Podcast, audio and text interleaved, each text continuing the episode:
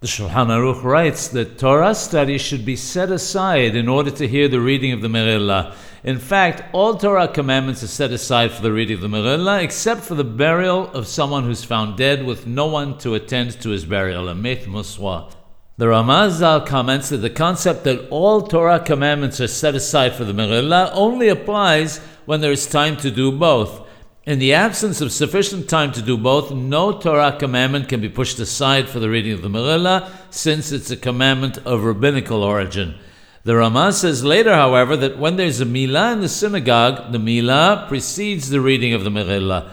The Mishnah Berurah writes that the Ashkenazi custom concerning a milah, which is of course a Torah commandment, is to perform it before the reading of the Megillah. However, the Sephardi custom is in accordance with the Shulchan Aruch, and the Milah is performed after the reading of the Megillah and after the entire Shaharith prayer.